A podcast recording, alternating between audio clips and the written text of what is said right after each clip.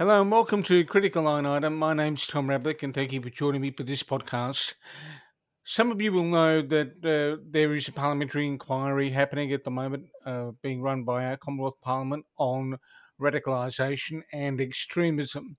The inquiry has been prompted uh, in part because there is a an increase in um, activity in right wing extremism in Australia and elsewhere.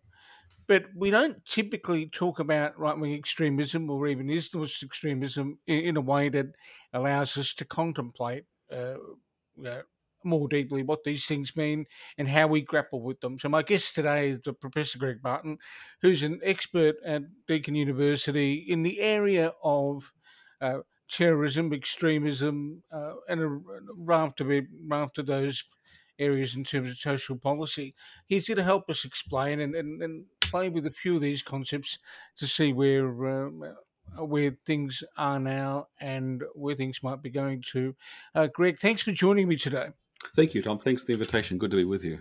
Uh, thank you so much. Now, I typically ask guests just to outline their background um, uh, because not everyone is that well known to uh, all the people that'll be picking up on this.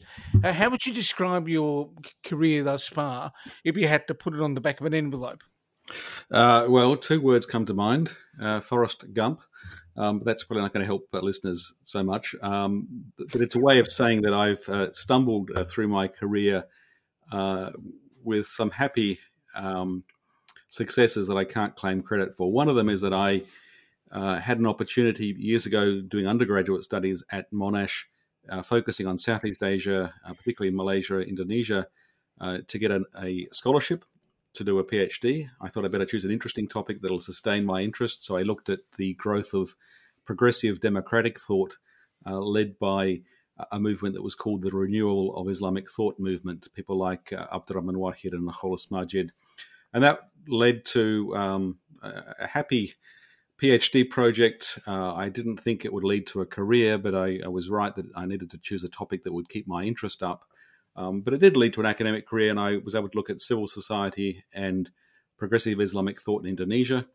And uh, I was conscious of the fact that at the other end of the spectrum, there were there were um, reactionary forces that were pushing against uh, that understanding of Islam. But I largely ignored focusing on that until the 9 11 attacks. Then I realized all of a sudden that I could no longer walk away from looking at Islamist extremism.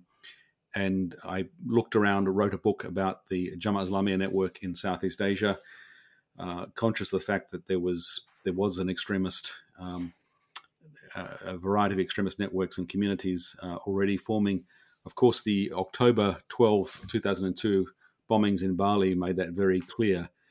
Uh, and then since then, I've I've focused to a large extent on looking at extremism. Not my choice. I, I still think that progressive thought uh, that uh, promotes pluralism and uh, works on open society, uh, including democracy, is a more interesting and uh, wholesome area to engage with. But it's interesting. The people I work with now who are trying to counter the effect of violent extremism in places like Indonesia or Malaysia uh, or the Philippines or Thailand are people who are overwhelmingly involved with uh, Islamic NGOs that are driven by those um, same progressive views and, and want to try and make the world better. And for them, that means trying to limit the influence of extremists. So that's uh, my career in a nutshell. I, I, did my studies at Monash. I came to Deakin in the early 90s, um, worked for a, uh, a, couple of years abroad. It's been a year in Hawaii, um, at a uh, security studies college, uh, was offered a chair in, in Indonesian studies at Monash, the Herb Feith chair, came back in 2007 to take that up, and then was enticed to go to Deakin in 2015 to the Alfred Deakin Institute on Citizenship and Globalization to look at broader questions of Islamic movements, Islamic politics, uh, but also, of course, this issue of, of extremism. Uh, and so uh, I can't claim credit for being foresighted uh, and uh, seeing how these movements would evolve, but it, it turns out that I was right to focus on um, the contribution of Islam to democracy in Indonesia. That now for 20 years there's been a successful democratic uh, project. It's still being consolidated. It could still be reversed, but I, I think it deserves a positive framing because much has been achieved. And it, it is due to many people who are inspired by their uh, Muslim faith. And of course, unfortunately, the last 20 years haven't seen us um, really comprehensively dealing with the problems of, of uh, Islamist inspired violent extremism in the ways that we imagine. One thing is pretty clear now, Tom, 20 years on, is that military responses uh, can help in some contexts. Sometimes they're necessary, but they're not a solution, and often they make things worse. Let me pick up on that point because you've opened up an interesting uh, uh, topic, um, and that is we. You mentioned twenty years on from 9-11. We're not far from the the, the 20th anniversary of the 9-11 attacks. Um, we are observing, for example, in Afghanistan, a particular um, a, movement of US troops out of Afghanistan and some interchange, uh, interchange and some violence between uh, the Taliban and others in Afghanistan. It, are we coming to a point where we're seeing this this caper go full circle? Well, I think what we've seen is that the so called global war on terror, not a title that people are comfortable using nowadays for good reasons, but it, it came out of, um, in some ways, an understandable response from the administration uh, uh of uh, George W. Bush after the 9 11 attacks. That that sense that we could solve this problem by going to war on terrorism hasn't worked any more successfully with terrorism than it has with you know the, the war on drugs. In other words, it's a complete failure, um, and it produces lots of perverse outcomes. Uh, there has been success in the last two decades with counterterrorism in stopping groups like Al Qaeda carrying out audacious attacks of the sort that they did in 2001, or indeed in in the in the uh, decade that uh, followed, uh, including in Madrid, um, in uh, in London, but since, for example, the the um, so-called seven seven attacks in London uh, on the uh, subway and, and, and, and bus, we haven't seen those sort of large scale Al Qaeda inspired attacks because intelligence has got much better, uh, police have got much better working with communities, and they've been able to basically shut down um, ambitious plots before they go into action. There's been some sad exceptions to that, and of course, Islamic State managed to reverse that trend quite considerably when they were at the height of their powers. But I mention that by way of saying that you know it's not all um, a question of failure, but the side of counterterrorism globally, loosely described as the global war on terror, uh, that has you know least well worked has been uh, using massive military coalitions to fight insurgents in a way that um, you know to be fair has succeeded in stopping Islamic State from maintaining their physical caliphate, but hasn't made that insurgency go away and has fared even worse, arguably, against Al Qaeda. That response to 9 11 in Afghanistan was perhaps the most understandable response. The attack had been launched from Al Qaeda leadership in uh, Afghanistan with the support of, of um, uh, their Taliban hosts. I mean, have to say that they were able to have a, a, safe operating haven. So to go in there and use military force to to chase down that Al Qaeda leadership sort of made sense, although there was never any end goal framed. So as a military mission, it was it was doomed to um, high levels of failure precisely because of the, the inability to articulate what it was that the goal was, what the end state was.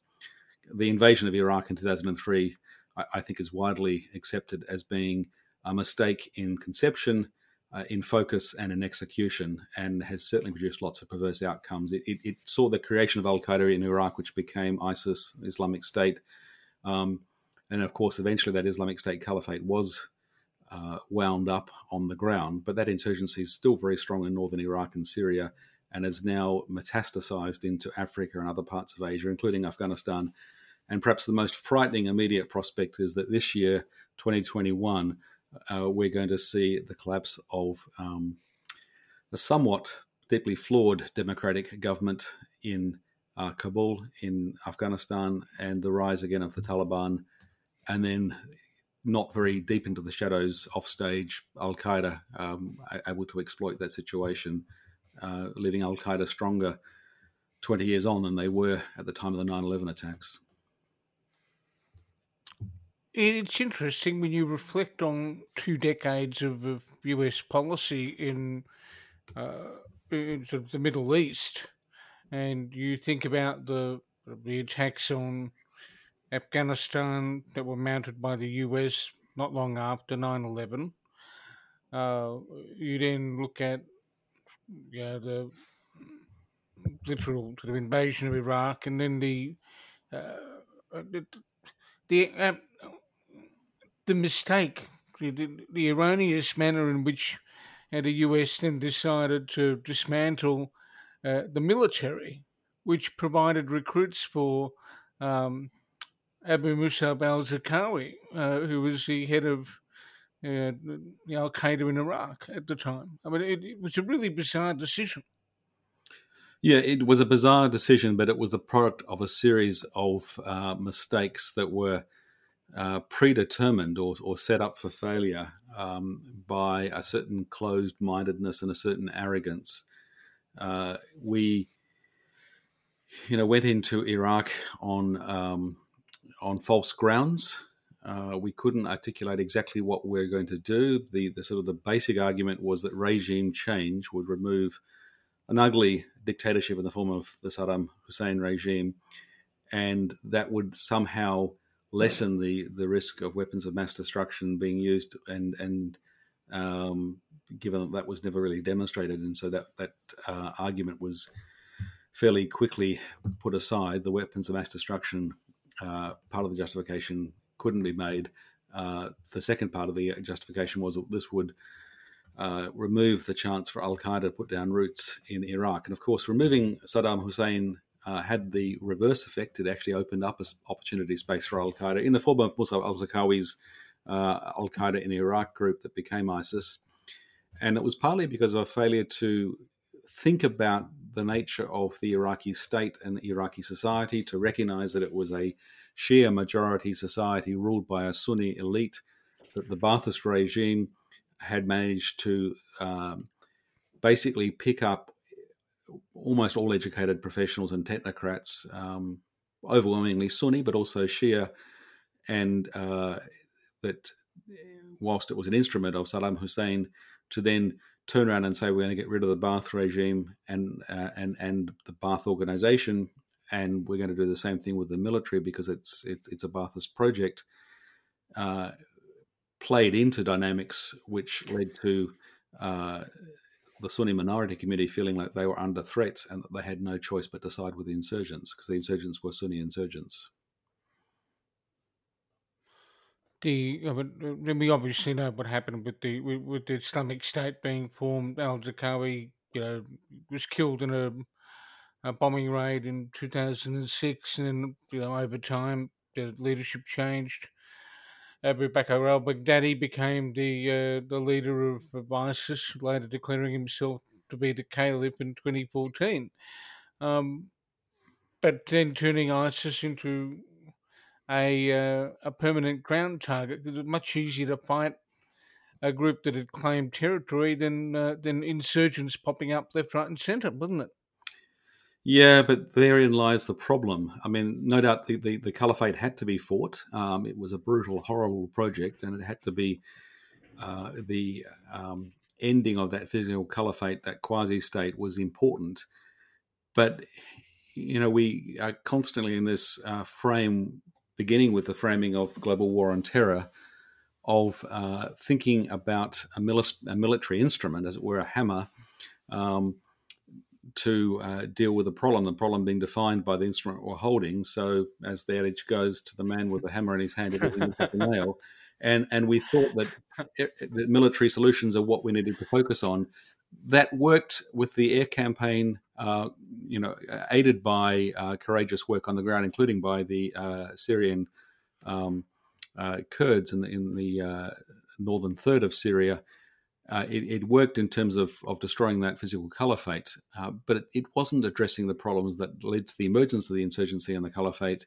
It hasn't made the insurgency go away. It's um, So it's you know it plays into this delusional thinking that we have that we, def- we have defined our mission by happenstance uh, according to matters of convenience, and then we're blind to recognizing um, that we've got a problem because we don't we don't want to hear about it. That that was the continuous story, not just in reporting from Iraq and Syria, but particularly with Af- Afghanistan. The reporting is always framed in terms of um, momentary successes or narrow victories, to the point where by 2020 we're negotiating with the Taliban, accepting some kind of ceasefire that really is simply limited to a reduction of aggression against American forces, not a reduction of violence overall, at least not a cessation of violence overall. Um, as the Taliban wait out and bide their time, so they can they can come back into a stronger position of political power in in this state that's been struggling because of decades of war that we've contributed to, and yet not see it. Uh, just just sort of willful blindness because we want to see success, we don't want to see failure, we don't want to acknowledge uh, what we've achieved, what we haven't achieved, the unintended consequences, and we're going to have to deal with the problems we've made. But we just we, we, we're trying to walk away from them and by you know closing our eyes and putting our fingers in our ears. Uh, one of the conversations I had a while ago with a family member about you know whether it be conflict in the Middle East or know, wars in history like Vietnam. And, and one of the observations I I made, and I might want to test this with you uh, now, and that is, if you have no connection to the land, if you have no connection to the space that you're on as a as a force, um, you're unlikely to be fighting for it. You you don't have any passion for it. You're just there to do a job. Whereas uh, somebody like a uh, person who is a, I guess, an insurgent or, or, or uh, a, a long term citizen of, of, a country like Afghanistan involved in a conflict has got a lot more to fight for. Uh, am I um, correct in making that observation? Yeah, look, I think it's it, it's a correct observation, but it's only partially correct, uh, Tom. And what I mean is this: I, think we shouldn't downplay the fact that there's been tremendous, sacrifice and suffering uh, from many, many people. I mean, we can talk about Afghanistan, with uh, Iraq and Syria, but let's talk about Afghanistan for the moment. Uh, the biggest suffering has come from the people of Afghanistan, no question.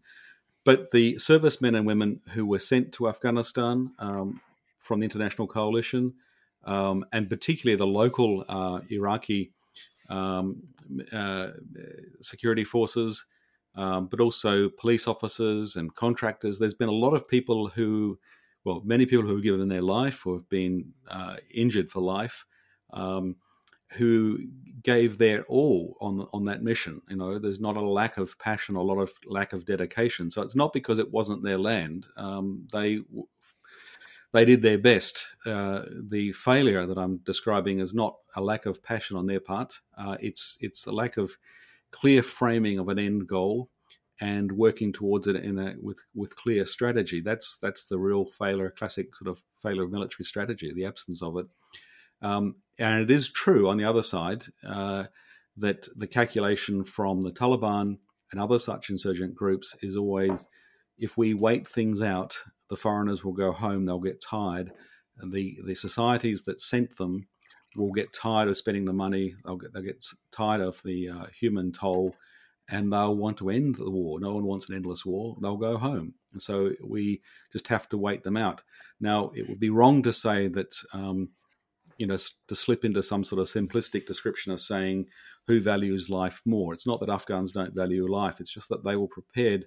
The Taliban was prepared to deal with heavy, um, heavy losses and to wait things out, knowing that that would would win the day for them. And the foreign forces, who are occupying forces, for all of their passion and dedication and sacrifice, uh, couldn't sustain that indefinitely. Now yeah. An occupying force can make sense if you have a very clear goal of what you're achieving and you work with local partners, but we, we, we, we failed to really complete that picture. I think the if we can move from the global perspective, which we've touched on, uh, to, to something more domestic, the the groups that we've spoken about, ISIS and Al Qaeda, have had some influence in Australia. Uh, unfortunately, that influence hasn't uh, manifested itself in in, multi, in a huge number of instances of, of extreme political violence. How would you assess the current state of play uh, domestically in terms of people that are influenced by an Islamist ideology, irrespective of the organ- organizational group? I think the thing to recognize, Tom, is that um, these ideologies, you know, it's basically one singular ideology, d- different competing um, manifestations of it. Um, but the, the, the, central narrative is um, fairly consistent. It, it's, it's resilient and despite what we may think of it, it's attractive. You know, it's a complete package. It offers a way to explain personal uh, suffering, or at least personal angst, in, in terms of you being a victim of a global conspiracy uh, that's against you, it's against your faith, and then offering a solution, and also offering the sense of belonging and membership that comes from joining a group, one of the Band of Brothers. Um, people generally are not enticed to join a terrorist organization. They're, they're enticed to join a band of brothers who are freedom fighters in the way that you know that narrative is understood and presented, and that that framing and that message continues to be very powerful and very strong. So we're still seeing arrests. We're told by um, by ASIO, and to some extent, uh, we get this echoed by Australian Federal Police and State Police that their counterterrorism workload hasn't decreased since the ending of the Islamic State Caliphate. It actually is steadily increasing year on year. And uh, they are still uh, arresting people who were apparently allegedly intent on violence, were, were attempting some sort of plot. Uh, they're mostly successful in interrupting those plots. And this is not just an Australian story, by the way, it's repeated around the world, but in our region, in Indonesia, in Malaysia, uh, counterterrorism police are doing really good work in interrupting plots before they come to fruition, thankfully. Uh, but it shows you that we're dealing with a resilient threat. And despite our wishful thinking, I'm thinking, for example, of, of Prime Minister Julia Gillard a decade ago saying, I think in a very sincere fashion, that we need to move beyond the decade of 9 11 and move forward. Now, I, I, can understand what she was saying, but as it turned out, it was dead wrong. Of course, to be fair, we didn't anticipate the uh, uh the emergence of ISIS and all that was to follow. Uh, but it, it shows you this problem that we would like to think we've worked hard on something, we've solved the problem, we, we can move on now, it's gone. But this message is still attractive, uh, the groups are still resilient, and there's no end in sight to that dynamic, even though we've got it under control. We shouldn't frame it as being the biggest threat we're facing. It's certainly not, um, but it's not a threat that's going away.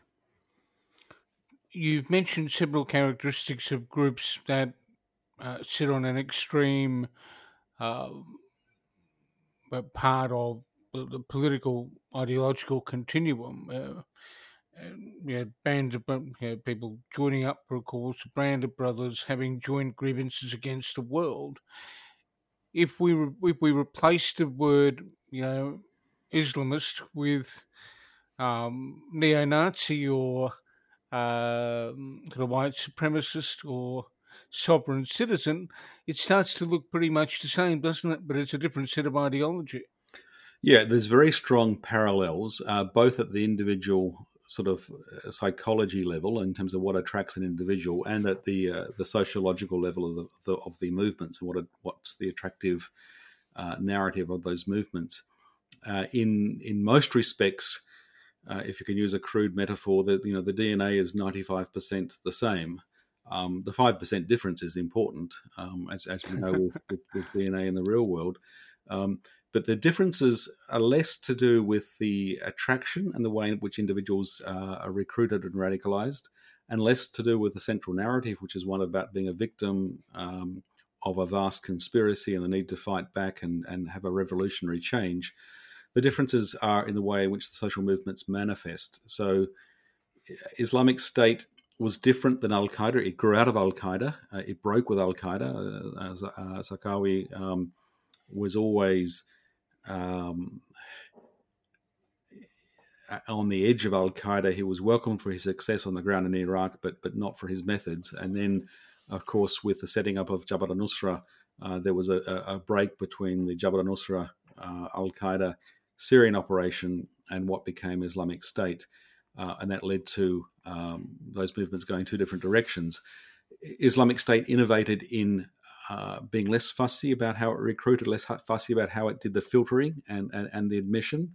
Uh, whereas Al Qaeda, you, you, had to go through a very careful filtering process before you were admitted, and then lots of indoctrination and training, a much more tedious process. Uh, people who went to uh, the Al Qaeda camps in Afghanistan will report back that you know there's lots and lots of sort of religious studies and not much fun and action from their point of view.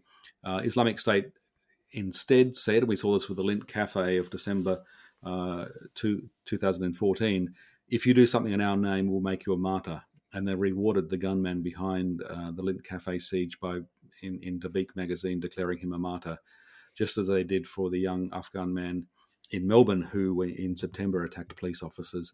So uh, there was that shift, but the shift is even more dramatic with the so-called neo-Nazi or far-right movement, where there is this element of viral marketing, do something in our name, but whereas Islamic State still had this concept of swearing an oath of allegiance, a bayat to uh, Abu Bakr al-Baghdadi as the caliph, you know, of making a singular commitment, you didn't have to um, go through a membership process, but you still had to commit to that one organization with uh, far right extremism, we're dealing with a, a, virtual smorgasbord. So the gunman, hmm. the terrorist behind the Christchurch attack in um, March 2019, um, dabbled with known groups in Australia. He praised um, uh, Blair Cottrell and the United Patriots Front, but he didn't act in their name. He wasn't a signed up member. Uh, he was live streaming his attack to uh, supporters around the world he was very conscious of, of a virtual community. He wanted to read his manifesto that he posted. He wanted to watch his live stream video. Um, and he narcissistically depended on their praise, which he's got in spades. Uh, but it, it, wasn't sort of a line managed operation. He was really the classic lone actor. Uh, Islamic States made a lot of uh, use of lone actor attacks, um, but those lone actors have generally been lined up pretty well with um, loyalty to Islamic State and to the Caliph with uh, attacks like the, the um, Christchurch attack. It was just uh, one man picking and choosing from a grab bag of far right ideas, uh, a different mixture than other people choose. You know, uh, some might choose eco fascism elements, uh, always some white supremacist elements, of course. Um, and always this theme of a great replacement of, of foreigners pushing us out. Uh, but they do it as as individuals with their own agency, and uh, they don't have to answer to any discipline as long as they get an impressive, um, uh, you know, score of of, of bodies uh, that they can boast about. Then they're praised as being noble warriors. But it's it's the ultimate sort of narcissistic loner trip, and the ultimate uh, zero to hero trip. Something that that Islamic State understood but which in right wing extremist movements is even more diffuse and harder to predict. It's it's it's you know substantially different in the way it works at the social movement level. It's rather interesting when we talk about lone actors, and some people use the term lone wolves. There, there's some academic thought around the place about the the notion of a lone wolf, uh, someone who is a pure solo uh, operative not being completely accurate because um, even someone who's a long lone actor, like a like the individual that committed the uh, terror, uh, terrorist activity in in Christchurch, you uh, contact people who have got similar views. You're exchanging ideas. You're seeking some kind of uh, um, approval uh, or some kind of uh, validation from others. Uh, so, did we do you think we've moved away from the notion that that a lone wolf means somebody that's completely been operating um, outside of a right wing, well, let's just say an ideological ecosystem?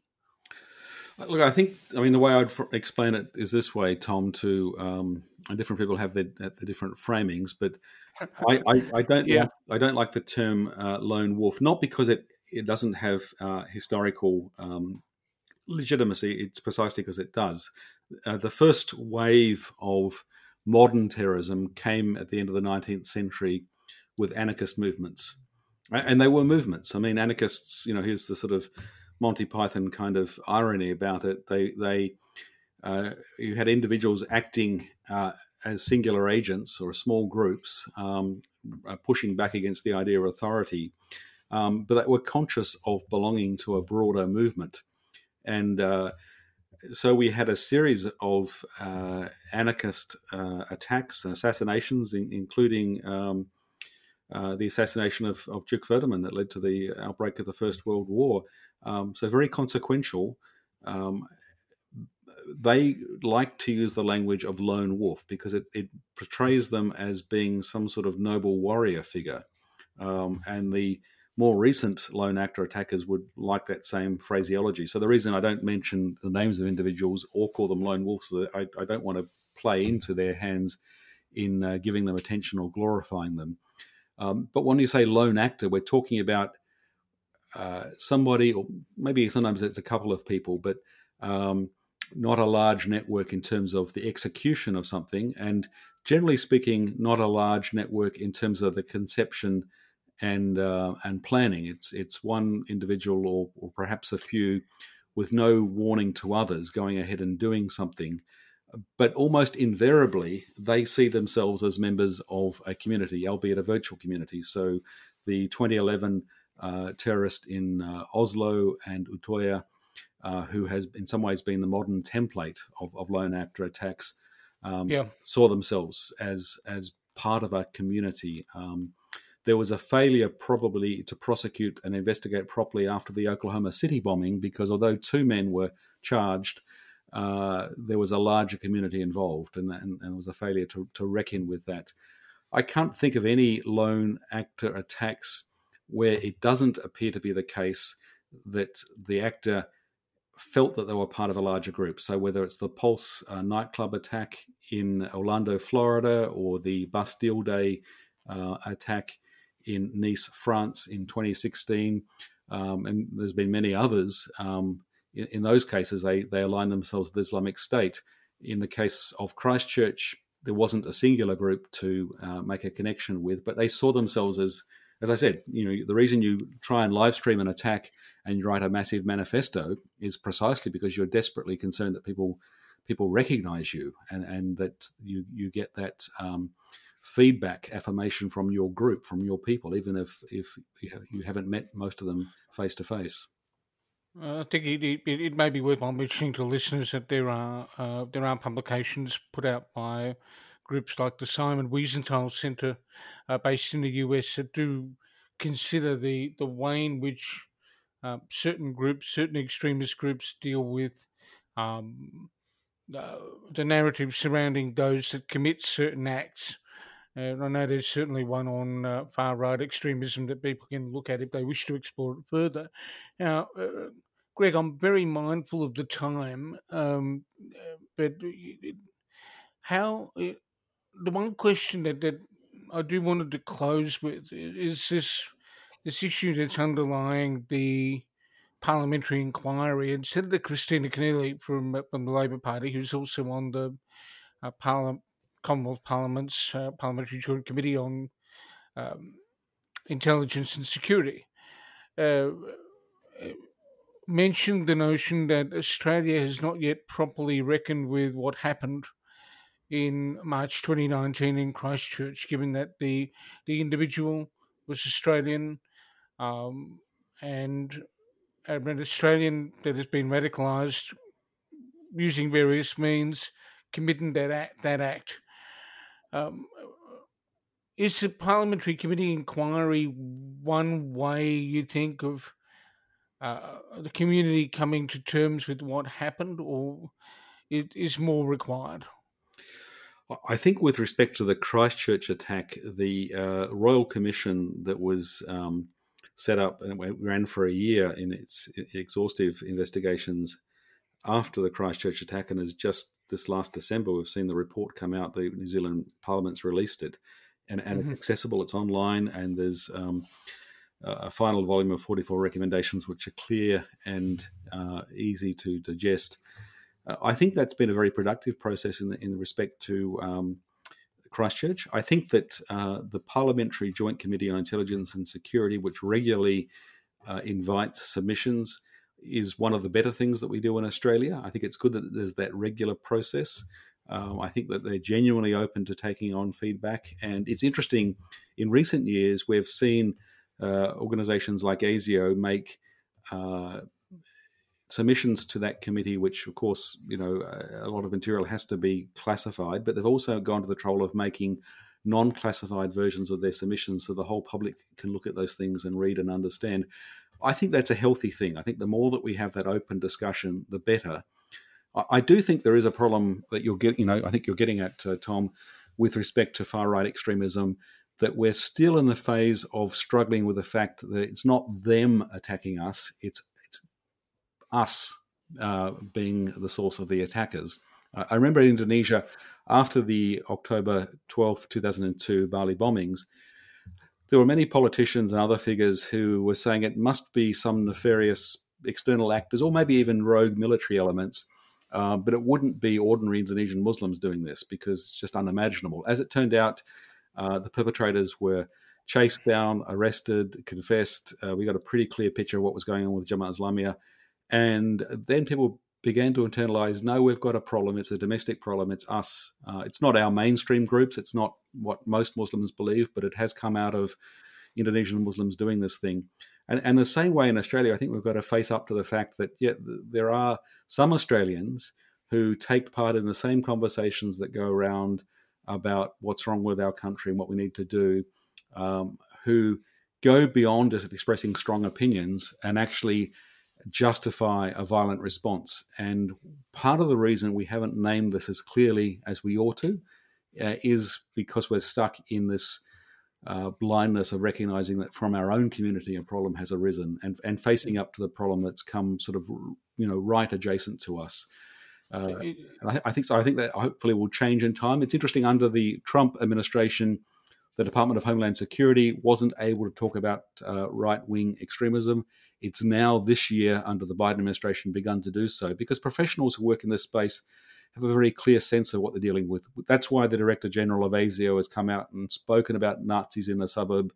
He's spoken very directly as his, as his deputy about the problem of hatred and uh, the fact that we've got uh, you know a far right extremism that's homegrown, uh, one that resonates with global movements, but it, it's homegrown.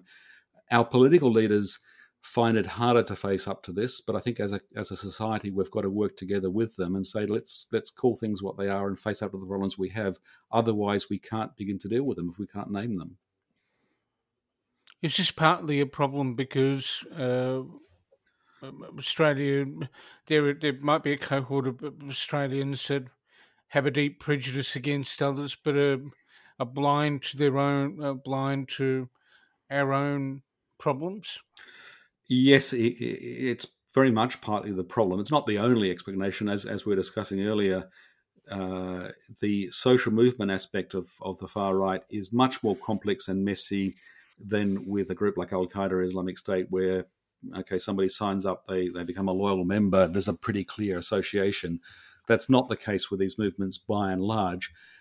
But part of the problem is that we're dealing with white supremacy, um, and uh, we're dealing with a framing of white Christians as victims and blaming others, including perversely uh, Indigenous Australians, uh, Asians, Muslims, Jews, uh, you name it. Um, it's it's an ugly, hateful sort of thing, but it's because it comes from within our own family, from our own uh, white community, that we're we're finding it so hard to speak up. We don't have a federal or even our state uh, parliaments as diverse as our, our society is. There's less diversity in national leadership, in, including in corporate uh, leadership, in, in, corporate boards, but certainly in the federal government, uh, the federal parliament, than there is in Australian society. We have a hyper diverse society that, that only is beginning to reflect um, the true richness of our identity in, in public life. You know, it's beginning to shift in terms of faces on the evening news, uh, professional journalists. Um,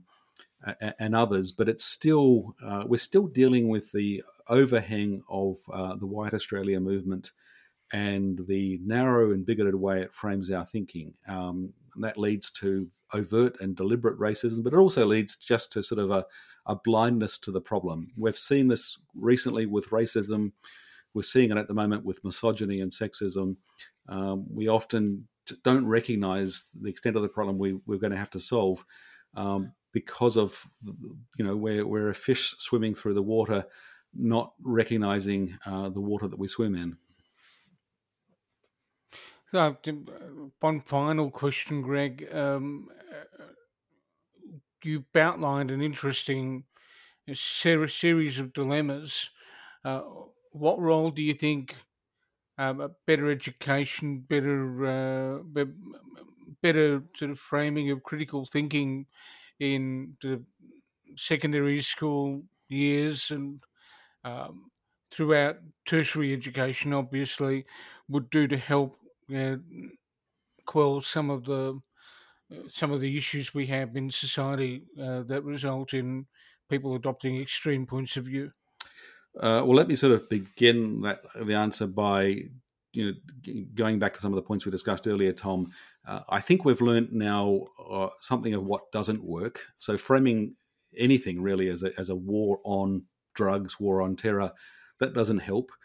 having a sort of panicked uh, hyperbolic response uh, that that makes the problem bigger than it is doesn't really help. It's, it has you know actually it has perverse outcomes. So uh, this is not terrorism is not an existential threat, but it is a resilient threat, and it's produced by in the case of both far right extremism, but also by uh, when it comes to groups like Islamic State and Al Qaeda.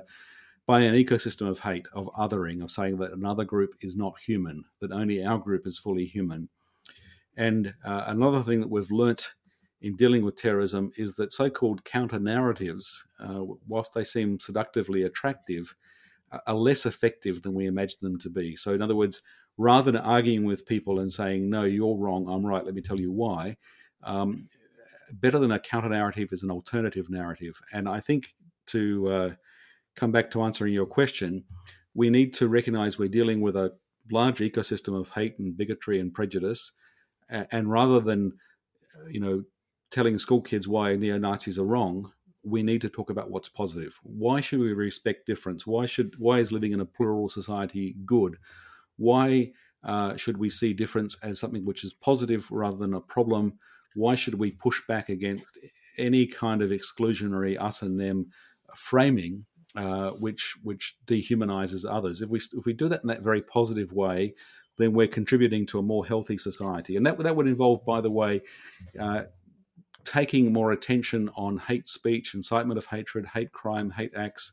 Um, I've talked in the past about the need to, to uh, develop a national hate crime registry to listen to victims, not because we can solve everything and prosecute everything, we certainly can't, but if we listen to the experience of people that's been negative, we can begin to address those problems and, and make sure that we do better. We're seeing this at the moment in uh, in sporting public life. Uh, with football codes and other areas with respect to both racism and, and, and misogynistic sexism. Uh, we haven't got perfect responses, obviously, but we can see how we can make a difference. So, to go back uh, to the beginning, let's think about who we want to be, who we think we should be, let's find a, a, strong positive narrative about life in a you know sort of rich and diverse Australian multicultural society that respects everyone regardless of their uh, orientation uh, in, in, an area of their life, whether it's um, in in in, um, in who they live with, uh, how they look, the color of their skin, things that they can't change, of course. Uh, let's instead of just tolerating one another, let's actually celebrate each other and let's let's let's respect and uh, celebrate um, this diversity and recognize that there are forces that are trying to uh, make it a problem and they pull people down and they and they um, uh, generate a hateful response which makes everyone smaller and that's not the answer now one of the things we're concerned about is uh, hateful responses that lead to violence but we should be concerned about any kind of dehumanizing uh, even if it's a trivial, everyday expression of racism or or, or um, uh, other sort of demeaning uh, bigotry. Uh, we need to think about who we really want to be and, and point in that direction and make that part of what we focus our education around. And then if we do all of those things, we'll have a healthier society and we'll have less problem with violent extremism. Uh, Greg, uh, yeah, I appreciate your time today. Before we uh, before we close up, where can people see some of your research? Well, I, on this last point, I should point you to work that uh, my colleagues are doing at uh, the Alfred Deakin Institute. Um, and a simple place to start, a good place to start, is a website that my colleague, uh, Dr. Matteo Vergani, has put together called Tackling Hate. So, one word, tacklinghate.org. So, at tacklinghate.org, um, you can see a series of, of short interviews, um, essays, some data, some research projects, um, trying to make sense of the problem that we have in tackling hate in Australian society. This has come out of a uh, centre that I'm involved with called the Centre for Resilient and Inclusive Societies, uh, that has a, a large uh, body of researchers at Deakin, but also at Victoria University, uh, at Western um, Sydney University, at uh, Queensland University, and other institutions. So, one place to start is tacklinghate.org. Greg, look, thank you so much uh, for for your time today. Uh, we've covered an enormous amount of territory in around about uh, three quarters of an hour, I think now. Uh, so thank you for joining me. It's been a pleasure, Tom. Thanks very much. And uh, thank you, um, and look forward to talking to you again at some point in time. Thanks, Tom.